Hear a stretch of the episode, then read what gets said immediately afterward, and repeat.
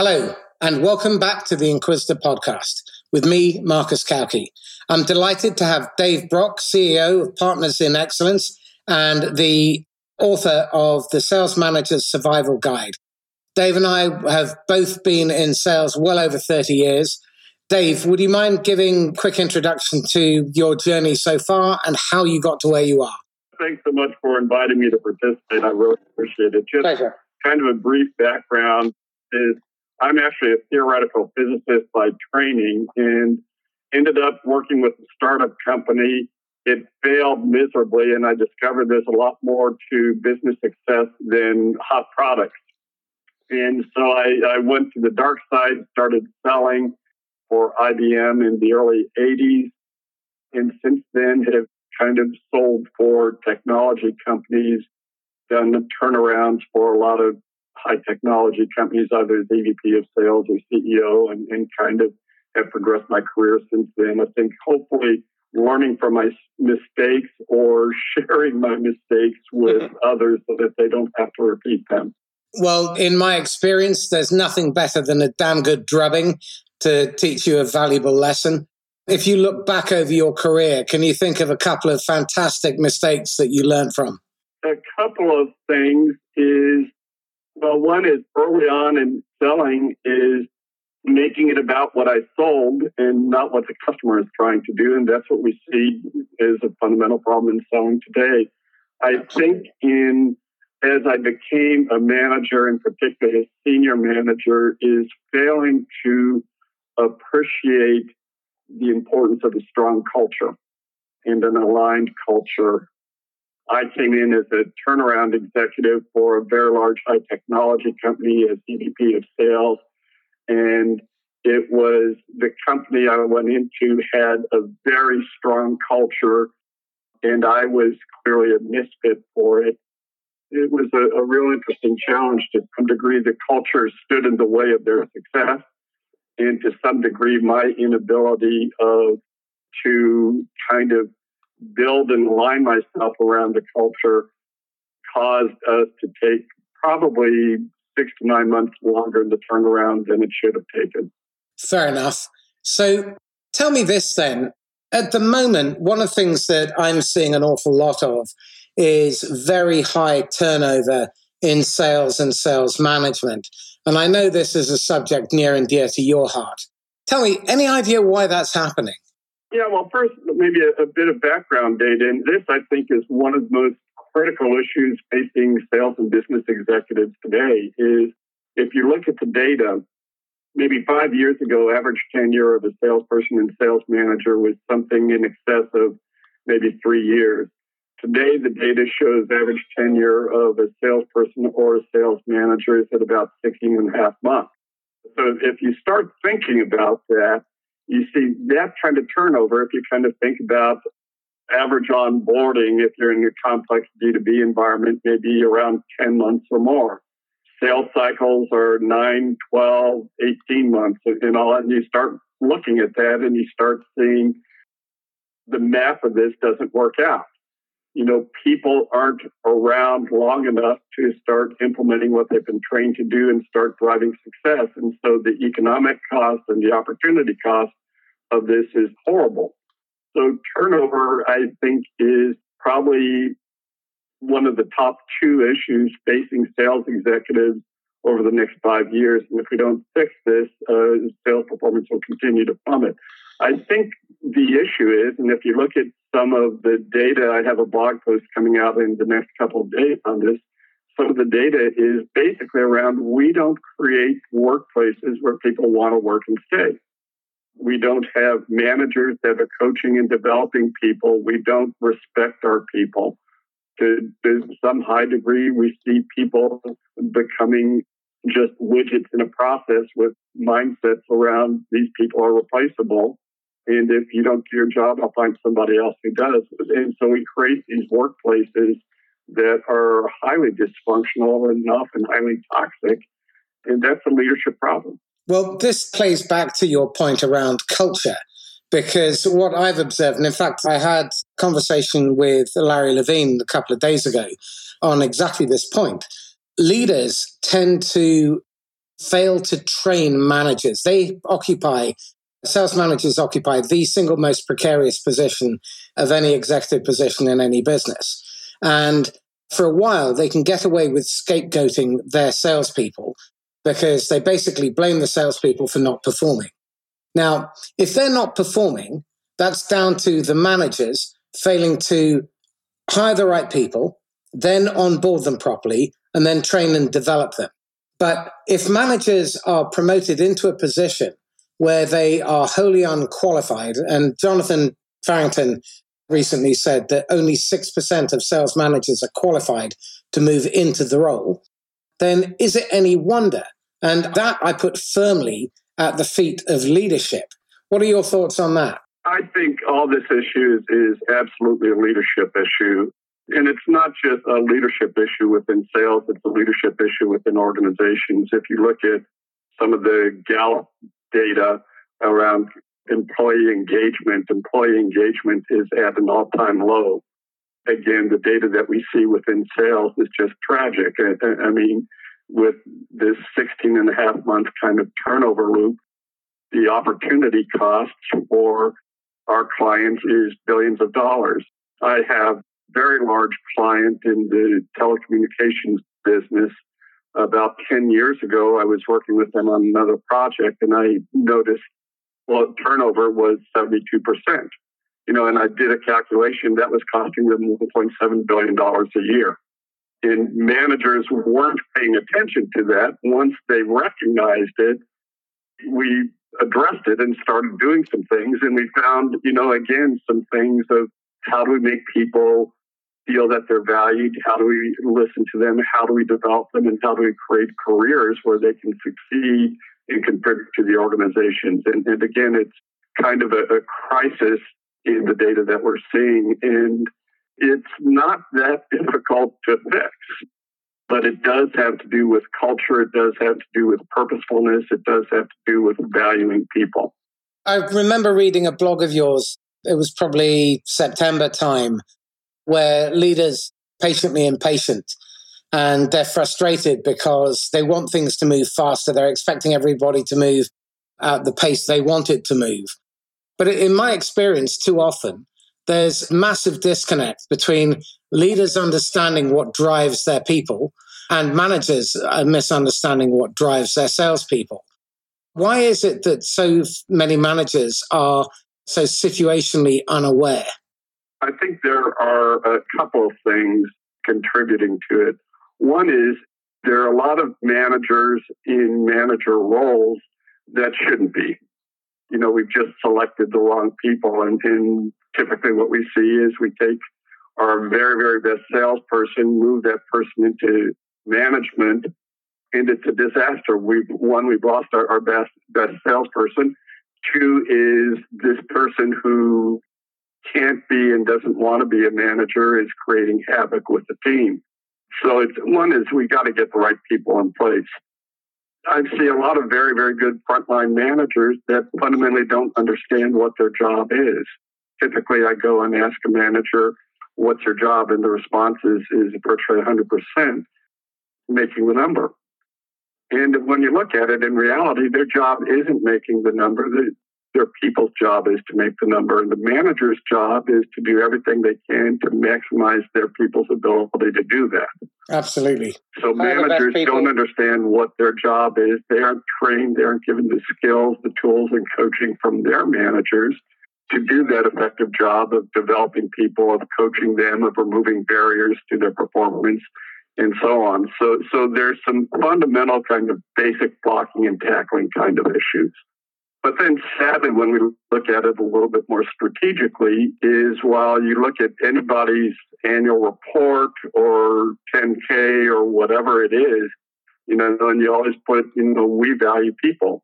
But hmm. when you actually look at, at beyond what they say in, in the PR statements, is they don't value people. I'm always reminded of the Dilbert cartoon where they're all surrounding the boardroom table and the manager with the funny hair says people are, aren't our greatest asset. They come seventh after paper clips. but, you know, so I think that, that that is something, and I think it's something that as we've seen so much of sales, a movement to transactionalizing and automating and scripting things is, you know, we create this kind of widget and replaceable mentality and it just doesn't work. And the data is has been there for years and years showing worse and worse performance, worse and worse tenure, and the data doesn't work. I mean, what's really interesting is where you see organizations that do create workplaces that people thrive in, people want to contribute, and they feel value, you see huge performance. So, one of my clients is in the semiconductor industry, and they're the highest performing, they aren't the largest, but they're the highest performing company in the semiconductor industry. They've had 115 quarters of over 17% growth, which in, wow. the, in the semiconductor industry is astounding. Their turnover involuntary is uh, less than 3%. The way their people work, the way their people engage customers is game changing. And so this stuff works, and it's a company that has a very strong culture. It's a company that values people tremendously. And you see that in the results. So we want to be nice to our people. We want to create these great workplaces and all that kind of thing. This is a business discussion. It's a discussion about how we engage the people that we hire and how we make them as productive as possible and how they produce money for us. This is a really interesting thing. If you ran a finance department the way you run a sales department generally, you'd be bankrupt in under a quarter you need systems and processes to run a finance department. But what I see mm-hmm. all the time, salespeople who wing it on hope and a prayer, they show up, throw up, quote and hope, sell and run. They manage in very similar way as well, which is basically you do what was done to you. You bang the table, say, where are the numbers? Why haven't you brought anything in? And no other department in a business can be run as slipshod a manner as so many sales departments are. One of the things that I've done with hospitality client of mine is have all the managers work in other departments. So they work in housekeeping, they work in operations, they work in the kitchen. Same thing with the salespeople. They work in finance, they work in front office, back office. So they get an understanding of what their role is in that whole machine. And also to get people from those other departments to work in the sales department. Because I think there's a massive disconnect and they can learn from one another. But I don't see that happening very often. It's only when I've instigated it within my clients that that happens. Have you seen that happen anywhere else? Yeah, I mean, I, I, if I look at my own personal career, I think what has made me more effective both as a, a leader and executive and more effective as a salesperson is I've seen a lot of functions in the organizations that I worked in. You know, when I started out as a young salesperson, when I was promoted, I was rotated into another job, a, a marketing job. God forbid for a salesperson, a marketing job. And then I went into an operations and a finance, and then I came back to senior sales role and so on. I think that one is that gives me a greater appreciation of the role of sales and the rest of the company and how we work.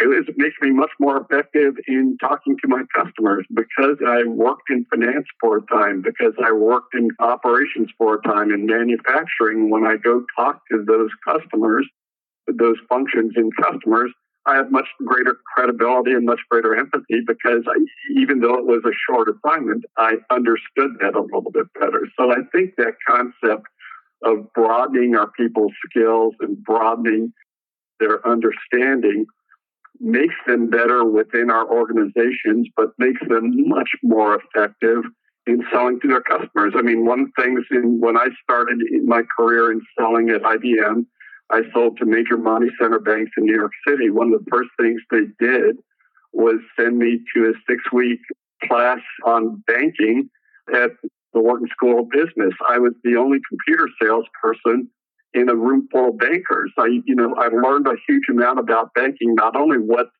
they taught us, but in talking to people who were bankers.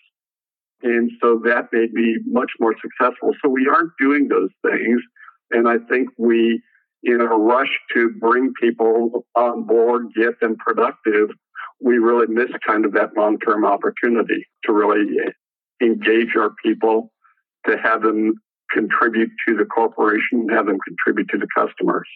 You mentioned right at the head of the interview that a manager's job is to make sure that you get the best out of your people. I think it can be broken down into four parts hire the best people, get the best out of them, make sure they have the resources and tools they need to do their best work every day, and protect them from your idiot senior management. Now, my question here is around predictive hiring and onboarding, because these are two skills that are essential if you're going to survive and thrive in a management role. But I don't see that being taught almost anywhere. So, in terms of being able to template a hire and understand what to look for as predictors of success, what are you advising your clients to do in order to ensure that when they do bring someone on board, they have a really good fighting chance of being successful in post?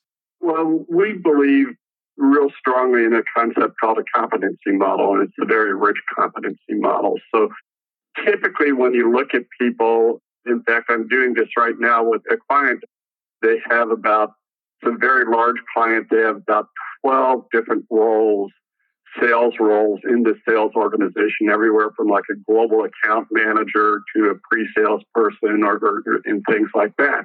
And I said, give me the competency models for each one of those roles. And what they gave me were a number of job descriptions.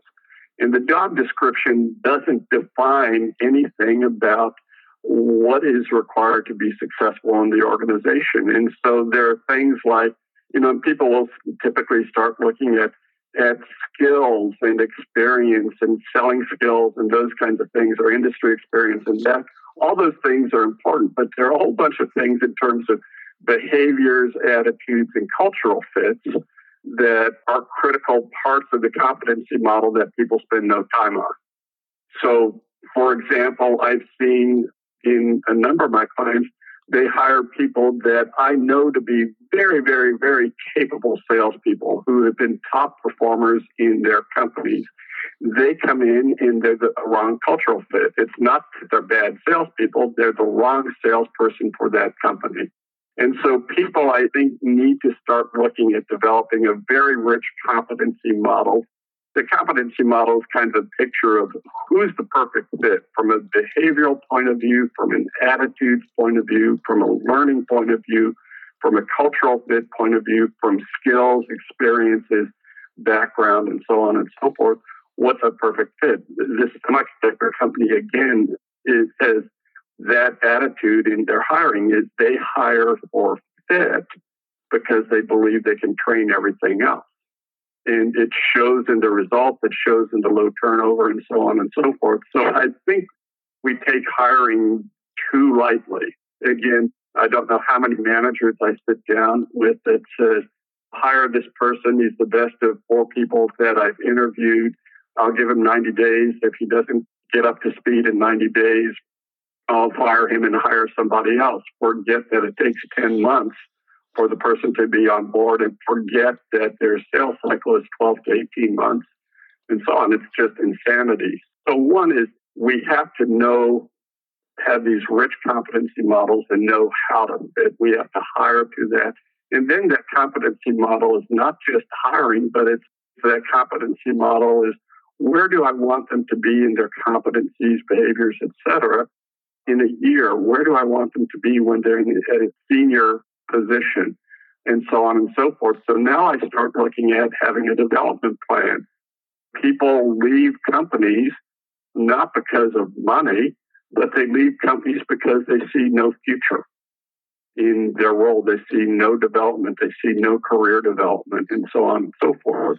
So I think, again, it's this people issue people are our most important asset, but we aren't treating them as our most important asset. Well, this is something else that really frustrates me. I mean, at the front end, recruiting uh, new hires is one thing, but the laissez faire approach, I describe it as management by abdication, where managers don't spend enough time coaching and training and developing their veterans. When you think about it, these are the people who've got, you're probably your best accounts, and they get stale after a while. And they really do need coaching.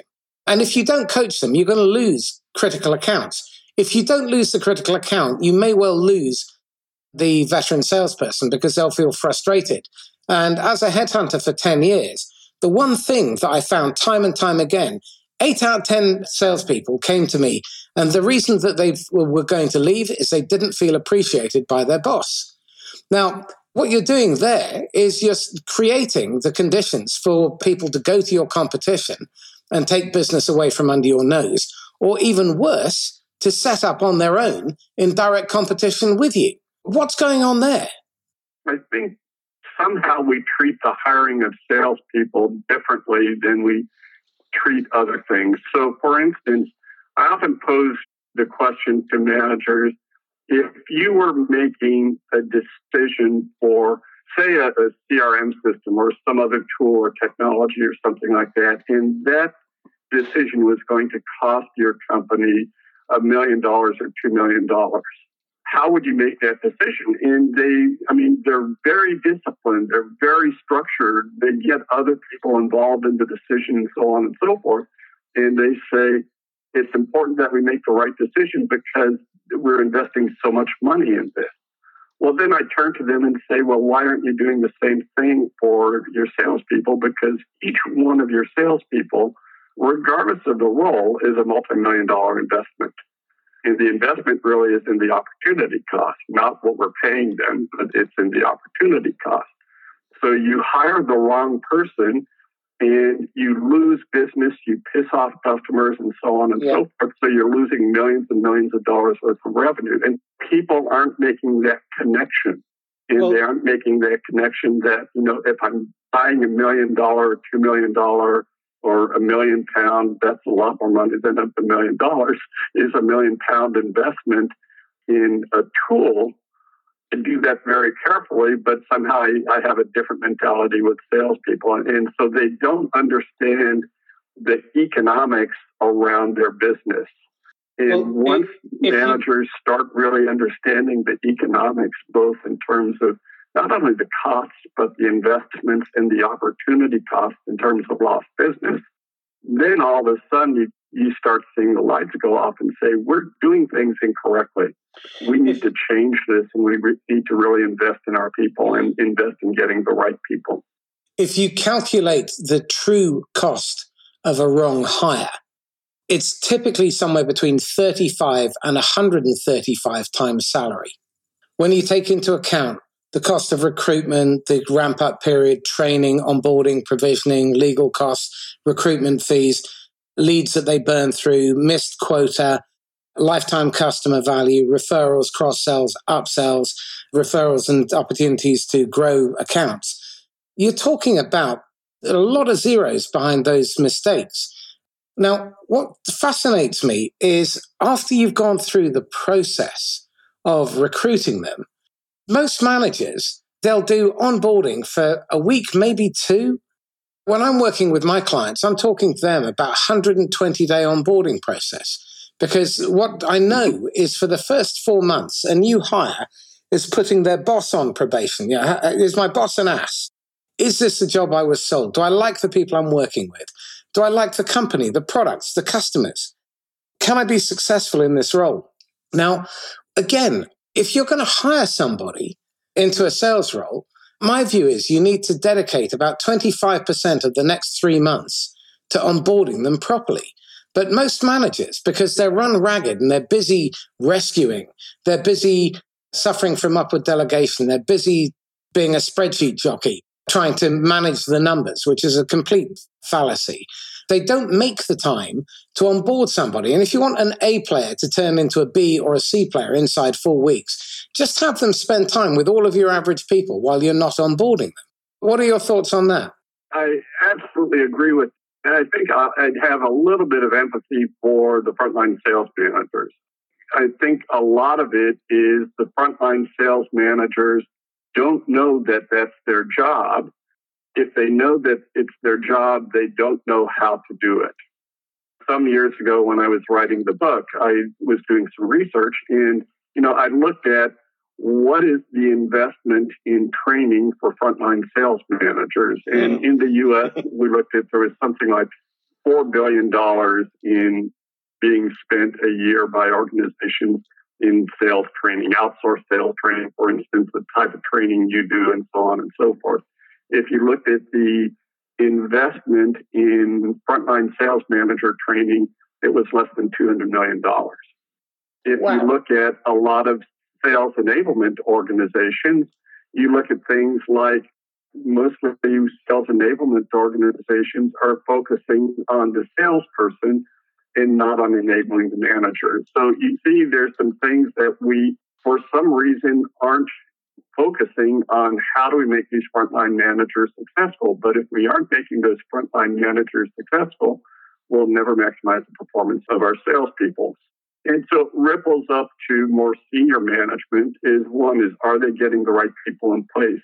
Do they clearly let the person understand what the job is and what the role is? Do they train and coach those people themselves? Are they setting the example of behaviors themselves of the behaviors they expect of those managers? It's not as complex as it is, as it sounds, but people simply aren't doing it.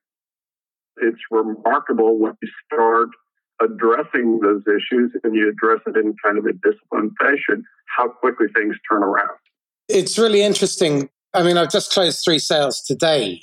And what's really interesting is that the managers are crying out to be supported and to have training. They've volunteered themselves to come onto the training.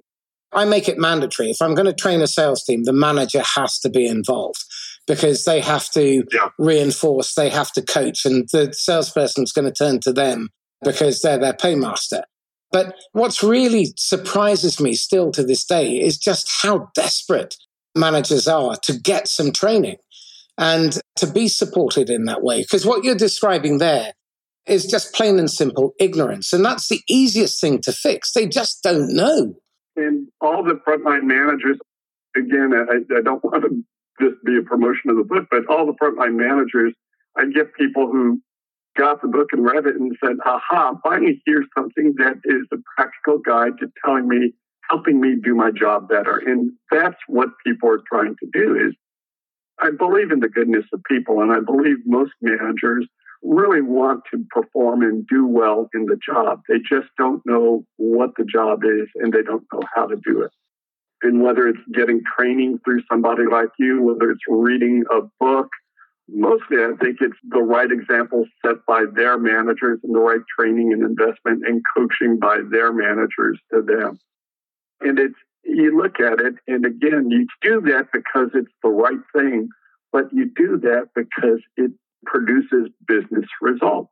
It still flabbergasts me, though, that a bad salesperson can cost you 35 to 135 times salary, but a bad manager, that could easily have an impact across 5, 10 salespeople. And there you're talking about multiples of those numbers. And I've seen businesses fall apart because they've got that revolving door. You're talking about what, 16 and a half months, was it? So if there's a revolving door in management, all the salespeople yeah. are basically running a book saying, okay, how long will this one last? In fact, I remember speaking to one manager and she'd been brought on, she'd been promoted and brought on as a manager. And the CEO stood behind her at their quarterly kickoff and said, I have total faith in Joanne. And it was at that point they were running a book to work out how long she would last. And it was two weeks. It's so bizarre. I'm flabbergasted. Excuse me for interrupting. I'd like to put some words in your mouth and change the words a little bit because I think it's important. I think people don't necessarily appreciate the severity of the problem. A bad salesperson may cost us 135,000 pounds or something like that in recruiting, salary, and all the other kinds of expenses. But a bad salesperson is really costing you several million pounds yeah. in lost opportunity. And so then you multiply that, you say that 10 salespeople reporting to a bad manager. The impact is more than 10 times that revenue opportunity because there's kind of an, an accelerator effect. The worst part of the accelerator effect is guess who you lose when you have a bad manager? You lose your very best salespeople. Absolutely. And if you lose they go one, someplace else. if you lose one of your top talent, you've got a 50% probability of losing another one within six months. That's the really exactly. terrifying piece. This crisis in people and talent management, both in terms of our salespeople, but also in terms of our managers. And if we don't address that, and again, this number of 16 and a half months average tenure, if we don't address that, the opportunity cost is literally billions and billions of pounds. And it's unforgivable from, if you look at it from a strict shareholder point of view, if you look at it from an investor point of view, or from a senior management or board point of view, this is unacceptable. So, this is something I personally believe that HR is worth their weight in gold if you get good HR. What I don't understand is why they don't spend more attention in helping managers to become great at interview and selection, at the onboarding and the coaching side of things, because that really is what HR is all about. It's about human capital and making sure that you do get the best people and you get the best out of them. Why isn't there more alignment between those two departments? I don't know. I, I think you're asking kind of the perennial silo question of why isn't there more alignment between sales and marketing where you would expect that, you know, we're all trying to accomplish the same thing. And why isn't there greater alignment between HR and sales? I don't know what it is.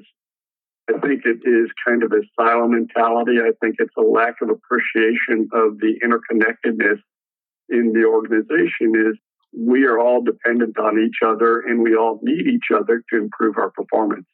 And as we've gone to kind of these functional specializations, we can we create these silos and we kind of forget about it. But we seem to end up spending so much of our time competing with ourselves, um, developing fiefdoms and willy waving. And it's interesting is business, our customers' business and our own business is getting increasingly complex. And even if everything's going right, what we see is that complexity of our own organization dramatically draining sales productivity. So I'll move to a slightly different topic than what we are, but it's, it's kind of related, is we have a very, very large industrial products customer.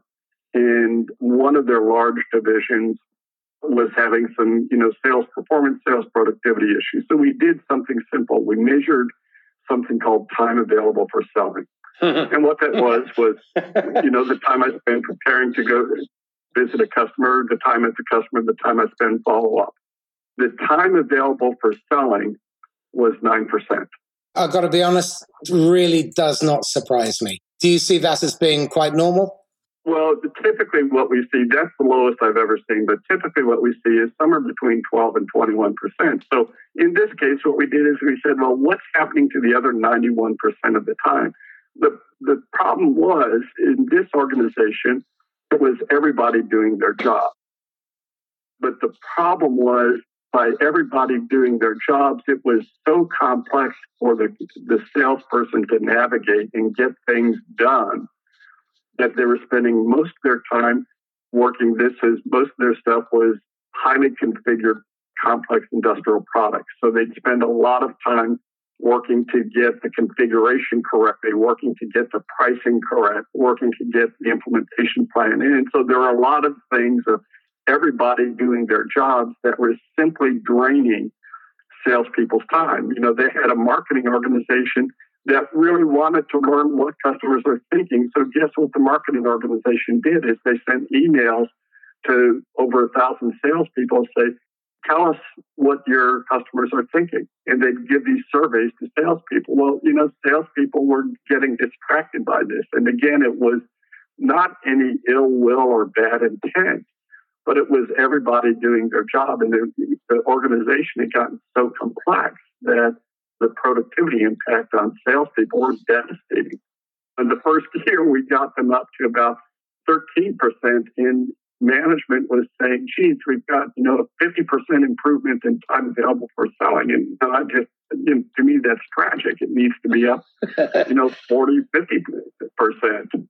It's sad, but that really doesn't surprise me because what I see in a lot of cases is people getting distracted with busy work, managers being buried in reports and forecasts and reviews, salespeople being dragged into meeting after meeting and they spend next to no time in a disciplined, structured, rigorous manner dedicated to prospecting, which is a salesperson's number one job.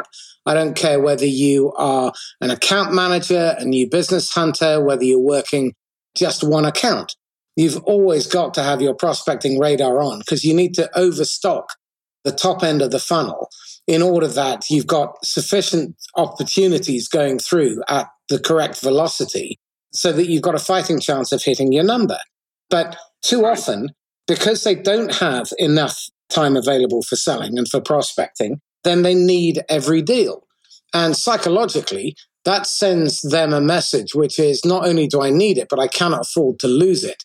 So they play not to lose instead of to win.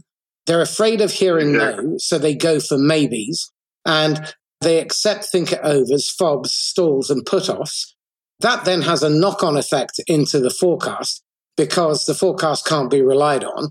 The sales manager then beats them. They then listen to excuses, which the sales manager then de- takes back to the VP of sales, who takes it to the CFO, who takes it to the CEO, who then takes it to the investors, and then their share price takes a dive. Is this just blind panic? Is it habit or is it willful ignorance? Again, perhaps I'm naive or idealistic. I believe it's just lack of consciousness or lack of ability to do this. I think everybody is overwhelmed, whether it's senior level executives, whether it's frontline sales managers, whether it's salespeople, and we get into a panic mode. We we get into doing rote motions all the time without thinking about what we're doing and thinking about what's most impactful. And so you create these kind of self defeating cycles in organizations. And, you know, if anything, you know, one of my challenges to salespeople, sales managers, and sales executives and corporate executives is let's go back to basics. Let's go back to some simple foundations, and it's around really disciplined execution as you and I were speaking earlier, is we have the tools. We know what we should be doing. We know how we should be doing things. We just aren't executing it. So get back to the basics of execution. It's amazing when you sit down with an organization and they start doing those things in a very disciplined way. The time to results, the time to improvement is amazingly short it's invigorating because people start seeing themselves become successful again and they start seeing themselves refocus on what really drives the business. It takes some courage. And I think today we have these kind of social pressures around a silver bullet mentality or a miracle cure mentality and so on and so forth. Frankly, the miracle cure to sales performance is disciplined execution. It's boring, it's unsexy, it's tedious, it's detailed, and all that, but just doing the things you teach your clients to do and doing them every day produces results. This is something that really strikes a chord with me. One of the lessons that I teach is do less but better on purpose and slow down to speed up. I think too often we take on too much and there's this scope creep around the job. Salespeople have one job go to the bank. And if it doesn't help you go to the bank, then the key question is why are you doing it? Now, that doesn't mean that you go in with the intent of trying to just take money from somebody, because I think your intent has to be that you are attempting to understand whether or not you can help the prospect or the customer. And if you can, are you the right person or the right organization to do that? And if you're not, you need to address it and say, you know, Dave, we're the wrong people to help. And then you could walk away and concentrate your energy on what needs to be done. Now, the net result of that is that people spend their time on lots and lots of busy activity. So, managers, one thing I see happening a lot is upward delegation. A salesperson comes to them with a problem and very often leaves the problem on the manager's desk in their office and they leave with it. So, a really useful rule as a manager is nothing that comes in stays with me. It has to go out with you when we're done and learning how to say no gracefully. There's a lovely tactic that I teach my management clients to do, which is Dave, you know, this sounds really important and it needs my undivided attention. Unfortunately, I can't give that to you at the moment. And then they look at their watch and say, why don't you come back at 10 past five? I can spare you 15 minutes then. And between now and then, what I'd like you to do is write down the three things on one sheet of paper that you've already tried to do to fix the problem yourself, why you believe they didn't work, and the one question that you want me to help you solve. And 97% of those problems disappear because every interruption costs them seven minutes recovery time. So, what I see a lot of is managers spending their entire working day during pay time hours dealing with interruptions the average that I'm seeing is 32 interruptions a day. Now, that's a scary, scary number because that's the best part of yeah. eight to 10 hours in recovery time, as well as doing the job that they're paying other people to do. And what I'm seeing also is managers carrying a bag. I get it in a small company, but in a large company, no manager should carry a personal sales quota. All of their accounts should be handed on to their salespeople because their job is to get the best out of their people. But because they're busy trying to make quota, they don't. So they don't set time aside for coaching, for windscreen training. They don't spend time on helping their salespeople to rehearse and to plan. And so it's a vicious circle. So, what do you recommend that senior leaders do in terms of changing the culture of their sales organization so that they understand that managers not only have permission, but it is incumbent, it's mandated on them to do that?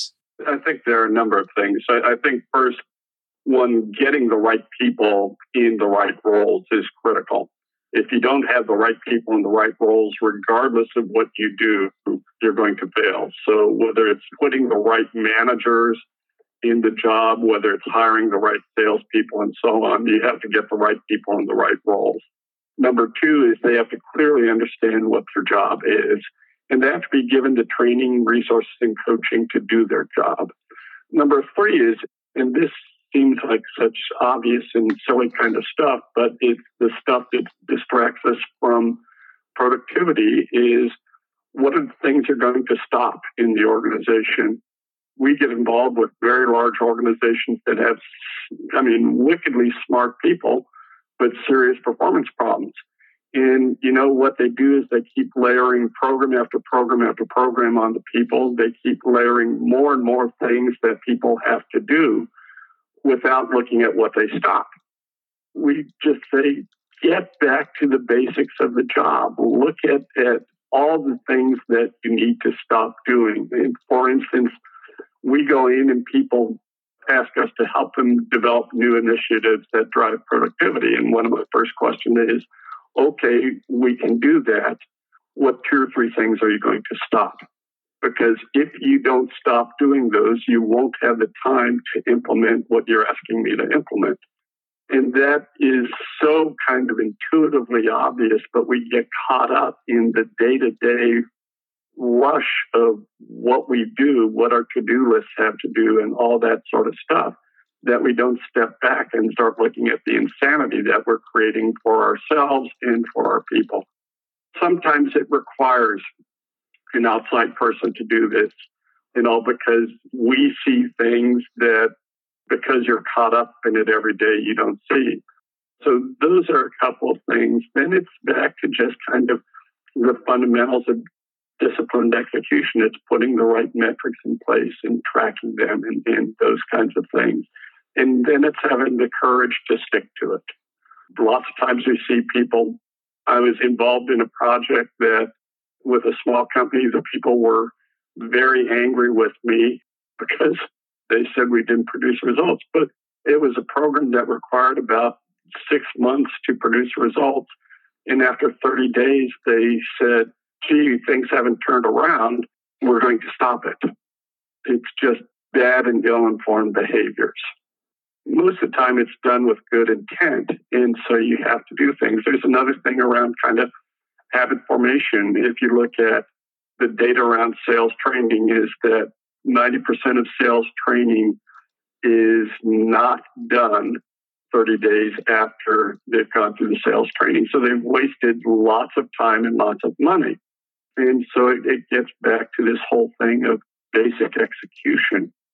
And it's changing habits. So I think we need to, a lot of where I'm spending my time right now is around organizational habit formation.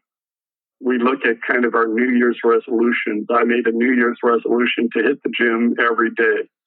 that lasted about two weeks. And then it got to a few times a week. Then it got to once a week. And now I haven't been to the gym two weeks. While I have all the intention of doing that, I just haven't created that habit. Well, we have the same kind of thing that exists within organizations. How do we create organizational habits around great execution? And so, and I think that requires very, very strong disciplined leadership. I talk a lot about disciplined execution. I think disciplined execution has three components disciplined people, disciplined thinking, and disciplined action. That's fantastic. Finishing on that note, I think is really poignant. And if you're listening, really have a serious think about what it is that you should be doing, what actually moves the boat forward rather than being a distraction, and really focus on disciplined execution. So, Dave, a couple of questions to wrap up on. Who are you listening to, reading, watching that influences you that you think, yeah, they're really good recommendations for the listeners to pay attention to? Mostly I'm learning and listening to people outside of sales. One of the my best go-to resources is the Farnam Street blog. What they really do is talk a lot about critical thinking, problem solving, building disciplined models, disciplined execution, and those kinds of things. So, so the Farnam Street blog is probably my best go-to resource. What, what, do you know what the um, URL for that is? I think it's fs.blog. fs.blog. Okay. So that's the best resource I'd point people to. Okay, fantastic. I shall look that up. And if you had a golden ticket and you could advise the idiot Dave at age 23 what not to do, what would you suggest to him? I'd suggest always start with the customer and what's in it for the customer and be disciplined in your execution. It's funny when we look at, when most organizations look at designing their processes, they start from within the organization and out. The fastest, easiest, simplest, cheapest, most successful way is to start from the customer and work your way back in. So, you know, whether you're a salesperson, whether you're designing a go to market approach, always start with the customer and think about disciplined execution. Fantastic. Dave, how can people get hold of you? Probably through LinkedIn at Dave Brock, through my blog, partnersinexcellenceblog.com, or through Twitter at David A. Brock. Brilliant. And that all those have my email, phone numbers, and all those sorts of things. Dave, thank you so much. This has been insightful, inspiring, and packed full of useful information. Really appreciate it. Thank, well, I really appreciate the invitation. I've enjoyed the conversation. Thanks so much, Marcus. Likewise. Thank you. So, this is Marcus Cauchi signing off from the Inquisitor podcast. If you've got a guest that you'd love me to interview, then please send me their details. And if you can give them a prompt and suggest that they'd welcome a call from me, I'd love that. If you've got something interesting to say yourself, and you really feel that you can add to the story around sales, sales management, channel sales, then I'd love you to get in touch. And if you have questions that you desperately want to have answered, then please email me at marcus.cauchi, C A U C H I, at sandler.com. Happy selling and thanks for listening.